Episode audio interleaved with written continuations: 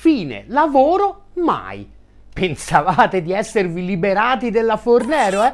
In realtà non aveva fatto altro che indossare una parrucca bionda, frequentare qualche corso di dizione in burinese per darsi un nuovo tocco più popolare. Maleducato! E rieccola lì, ai posti di comando, pronta a condannarvi di nuovo tra una lacrima e l'altra ai lavori forzati a vita. Oh, rabbia! La riforma delle pensioni partorita dal governo dei finto sovranisti svendi patrioti è un inno all'austerity che fa impallidire i tecnici neoliberisti più feroci. Dopo anni di propaganda per abolire la legge Fornero, sottolinea con una certa nota di soddisfazione Luca Monticelli sulla stampa, il centrodestra è arrivato al governo e ha di fatto eliminato la flessibilità, creando un meccanismo che addirittura rafforza il sistema pensato dal governo Monti nel 2011. Difficile dargli torto.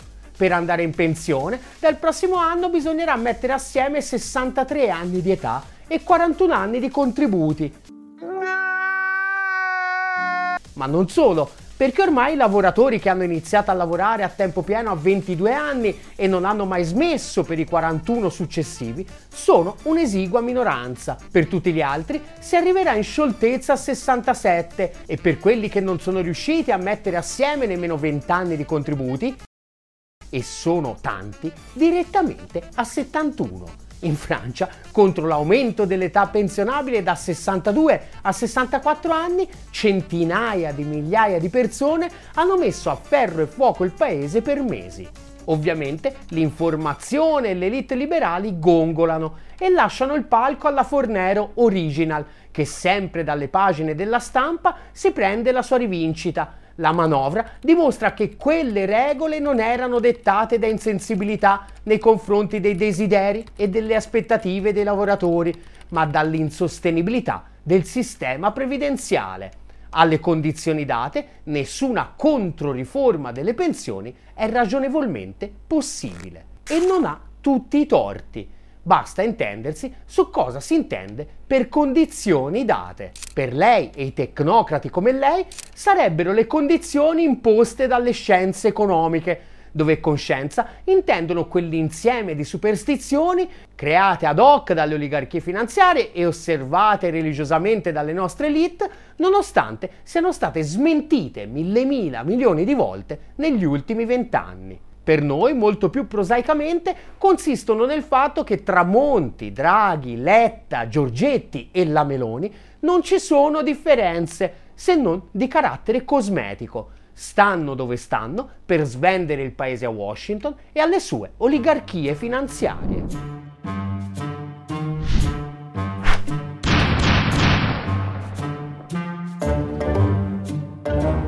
Avevamo basse aspettative, ma Dio non c'è modo migliore per descrivere la nostra reazione quando abbiamo visto la bozza di disegno di legge di bilancio che è cominciata a circolare martedì scorso e che tutti sostengono sia più o meno definitiva. Nonostante le avvisaglie, abbiamo sperato fino alla fine che la Lega di Salvini non fosse disposta a sbracare in maniera ignobile di fronte alla macellazione di uno dei suoi cavalli di battaglia, ma non c'è stato nulla da fare, sottolinea il Corriere della Serva. Palazzo Chigi ha avvocato a sé la scrittura della manovra anche sulle pensioni, dove il ministro dell'economia Giancarlo Giorgetti ha concorso a stringere le norme per mandare un segnale di rigore alla Commissione UE e ai mercati, agenzie di rating comprese. La botta più feroce è per i millennial, che passeranno alla storia probabilmente come una delle generazioni più sfigate di tutti i tempi. Per chiunque abbia cominciato a lavorare dopo il 1996, e cioè l'anno del passaggio criminale dal sistema retributivo a quello contributivo, infatti, la pensione sarà una cosa da ricchi. Per andare in pensione alla tenera età di 64 anni, infatti, dovranno aver raggiunto un assegno mensile da 1700 euro, che in soldoni significa aver avuto per 20 anni stipendi netti intorno ai 2300-2400 euro. Una piccola minoranza. Gli altri, nella migliore delle ipotesi, attacca der c***o incomode compresse effervescenti. Dovranno aspettare di spegnere 67 candeline nella peggiore 71, sempre che le aspettative di vita nel frattempo non aumentino. In tal caso si ricalcolerà tutto e l'età aumenterà automaticamente. Siamo arrivati al punto che ogni volta che un vecchietto muore prima degli 80 anni dovremo festeggiare. E forse comunque non basterà. Tutte le risorse della manovra infatti sono andate al taglio del cuneo fiscale, che in realtà non è fiscale manco per niente. A venire messi direttamente in busta paga del lavoratore infatti sono soldi che fino ad oggi andavano all'INPS. Per il prossimo anno quei soldi all'INPS li darà lo Stato. Poi, chissà, una fregatura. Il taglio del cuneo infatti è diventato indispensabile dopo che l'anno scorso le aziende, nonostante l'inflazione, hanno aumentato i profitti, eppure di parecchio, ma senza aumentare di un centesimo gli stipendi dei lavoratori, che così hanno perso oltre il 7% del loro potere d'acquisto, come se gli avessero tagliato di botto la tredicesima. E questo nella migliore delle ipotesi, Secondo una relazione di Mediobanca del mese scorso, infatti, la perdita del potere d'acquisto dei lavoratori delle 2000 principali aziende italiane sarebbe stata addirittura del 20%. Oltre alla tredicesima, gli hanno fregato pure un altro stipendio e mezzo. Con il taglio del cuneo, a colmare le lacune non dovranno essere le aziende, redistribuendo una piccola parte dei profitti letteralmente fregati sia ai lavoratori che ai consumatori, ma ci penserà lo Stato, ovviamente con i soldi dei lavoratori stessi, che sono sostanzialmente gli unici che pagano davvero tutte le tasse e per i quali in futuro ci saranno ancora meno soldi per pagare le pensioni. E sapete lo Stato da dove prenderà i soldi per pagare gli aumenti salariali al posto delle aziende? L'ipotesi che va per la maggiore è il blocco del turnover. Basta, non voglio più vivere su questo pianeta. Se ne sentiva proprio il bisogno. L'Italia, infatti, al di là delle leggende metropolitane spacciate dalla propaganda e che fanno immediatamente presa sul popolo delle partite IVA, che è incazzato nero e non senza ragioni, è uno dei paesi OXE col numero più basso di lavoratori pubblici sia rispetto al totale della popolazione attiva, sia rispetto alla popolazione complessiva. Per raggiungere gli standard medi del mondo sviluppato avremo bisogno domattina di assumere tra gli 1 e i 2 milioni di dipendenti pubblici. Così debotto. In queste condizioni fare cassa rinnovando il blocco del turnover significa solo una cosa molto semplice, ridurre l'amministrazione pubblica a una scatola vuota, a partire dalla sanità dove la carenza di personale è un vero e proprio dramma. La soluzione della Fornero con la parrucca? Pagare di più gli straordinari ed evitare scientificamente di assumere. E quello che si risparmia, regalarlo alla sanità privata. Ma attenzione, non sono errori, è una strategia deliberata. Se a garantire pensioni adeguate e sanità dignitosa non è più il pubblico, infatti, ecco che non rimane altra alternativa che dare un po' dei nostri quattrini a fondi e assicurazioni private, e cioè alle oligarchie finanziarie, in particolare d'oltreoceano, che ormai hanno più quattrini e potere degli stati nazionali stessi, che ormai assolvono molto banalmente il ruolo di loro comitato d'affari. E da questo punto di vista, accanirsi più di tanto con questo governo di fenomeni da baraccone lascia il tempo che trova. Sono solo l'ennesima variante, magari leggermente più pittoresca e maldestra, del partito unico degli affari e della guerra che governa l'Italia dalla fine della Prima Repubblica, con differenze del tutto marginali. E quindi non ce ne vogliate, ma qui tocca aprire l'ennesimo capitolo di Educottolina. E insieme al leggendario Alessandro Volpi provare a raccontarvi un altro pezzetto oscuro del capitalismo ai tempi della globalizzazione finanziaria che sui media mainstream non troverete mai.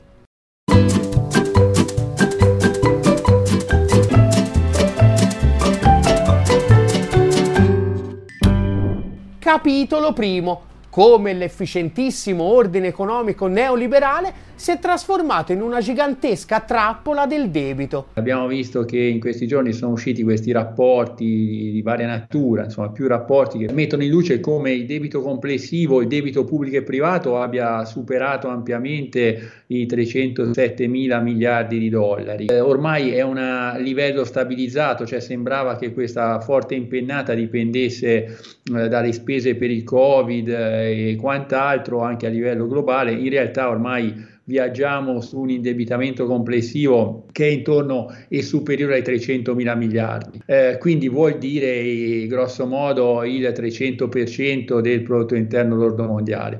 Dentro questo numero eh, ce n'è un altro, cioè c'è il gigantesco indebitamento pubblico, eh, perché siamo ormai stabilmente sopra i 100 mila miliardi, oscilliamo fra i 100 e i 98 mila miliardi, quindi il 100% del prodotto prodotto interno globale, ma il dato più rilevante rispetto a questi numeri è rappresentato dal fatto che secondo le stime di questi eh, istituti di varia natura, eh, quindi di varia origine, varia provenienza, quindi eh, certamente un dato oggettivo, almeno presumibilmente eh, oggettivo, la massa, la percentuale di interessi sul debito eh, maturata dal debito e sul prodotto interno lordo tende a oscillare fra il 15 e il 20% detto che sono veramente un'esagerazione, cioè pensare che noi abbiamo una massa di interessi da pagare, intendo il sistema globale degli stati in giro per il mondo, che è grosso modo intorno al 15% del eh, prodotto interno lordo mondiale, vuol dire veramente una montagna, eh, una montagna di soldi. Da qui, secondo me, da questa fotografia emergono eh, due considerazioni di, di, di, di, rilievo. La prima è evidente che eh, ce lo dobbiamo mettere in testa, io spero che poi questo messaggio riusciremo a trasmetterlo, cioè è difficile immaginare qualsiasi ipotesi di mantenimento in vita degli stati sociali, di una parvenza degli stati, ma a questo punto direi anche dello stesso sistema eh, delle imprese e delle famiglie senza il debito, cioè l'idea che il debito sia in qualche modo, soprattutto nel caso del confronto dei debiti pubblici, un dato patologico per cui bisogna riavviare politiche di austerity, ridurre il debito, riportare i parametri come vuol fare l'Europa con il patto di stabilità in qualche modo, sia pur gradatamente, a una riduzione, mi sembra che cozzi contro questo da- dato di fatto. Cioè, oggi è abbastanza palese che immaginare una contrazione del debito vuol dire strangolare le economie dei paesi, sia dal punto di vista eh, privato sia dal punto di vista pubblico. Bisognerebbe cominciare a pensare che il debito eh, pubblico è un dato eh, sostanzialmente fisiologico che va rapportato alla capacità di mantenere i paesi in condizioni di vita che siano dignitose dal punto di vista dei servizi e servono le politiche delle banche centrali laddove necessario per il finanziamento del debito. A volte veramente è come se noi non volessimo vedere i numeri. I numeri ci dicono che il debito è indispensabile. Se noi non facciamo debito non siamo in grado di mantenere in vita il nostro sistema eh, economico. Fortunatamente però un modo per sopravvivere e rendere tutto questo gigantesco debito sostenibile c'è. Si chiama monetizzazione. In soldoni significa che quando uno Stato cerca di finanziare il suo debito attraverso l'emissione di titoli di Stato, ma sul mercato non trova abbastanza acquirenti o per trovarli li deve garantire interessi troppo alti, ecco che a intervenire la banca centrale che stampa moneta e a comprare il debito ci pensa direttamente lei. Non è una tecnica particolarmente innovativa. Eh? Quando il capitalismo era ancora capitalismo industriale e per fare quattrini si puntava alla crescita economica, invece che al furto di una fetta sempre più grande di ricchezza in un'economia che si rimpicciolisce sempre di più, era la norma. In Italia, ad esempio, fino al 1981 quando la religione neoliberista ci impose di rendere la banca centrale indipendente e al servizio invece che del governo delle oligarchie finanziarie. Ma ancora oggi, in piena era di dominio delle oligarchie,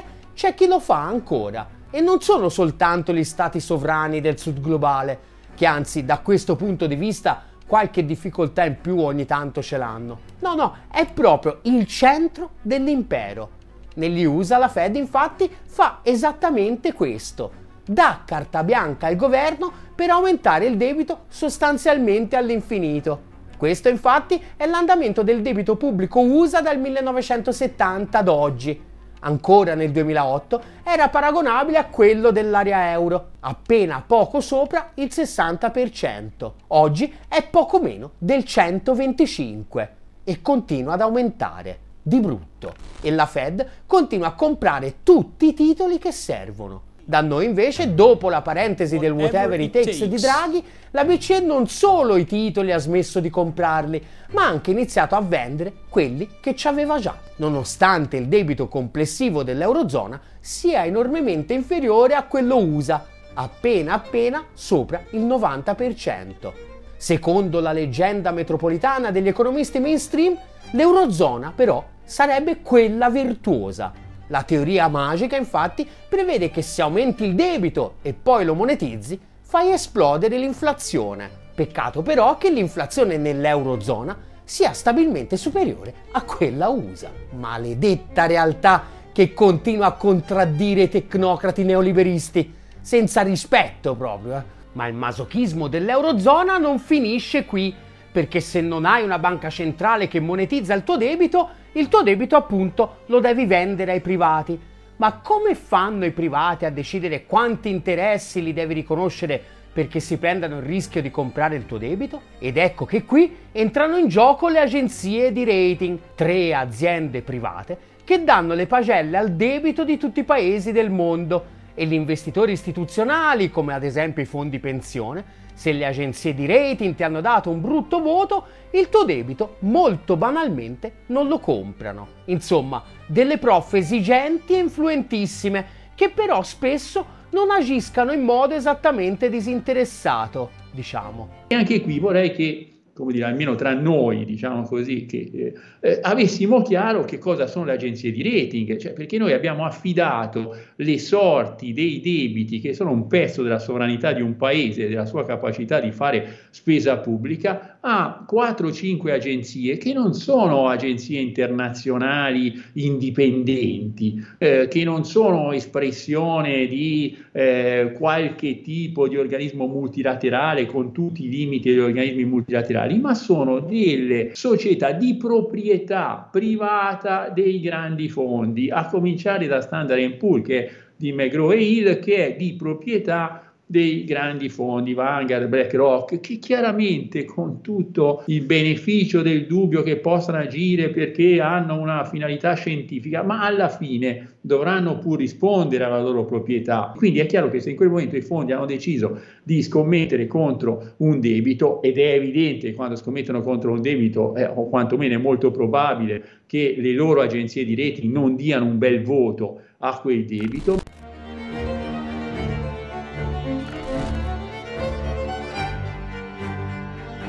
Le tre agenzie di rating che decidono le sorti delle finanze pubbliche di tutto il mondo sono Fitch, Moody's e Standard Poor's.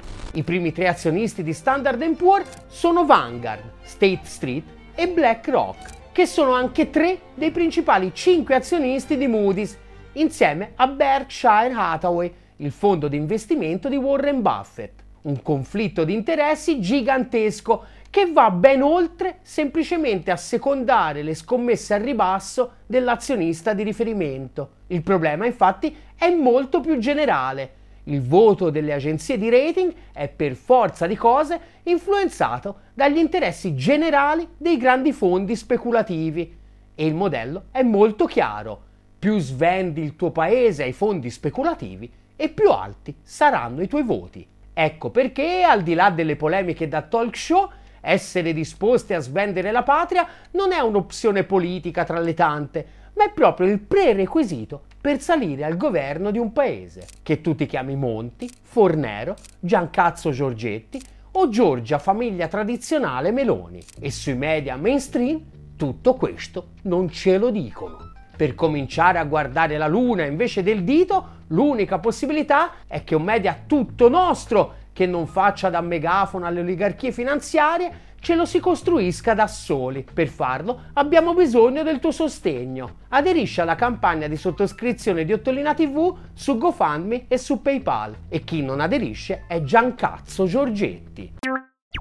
Ottolina TV, comunque vada, sarà successo.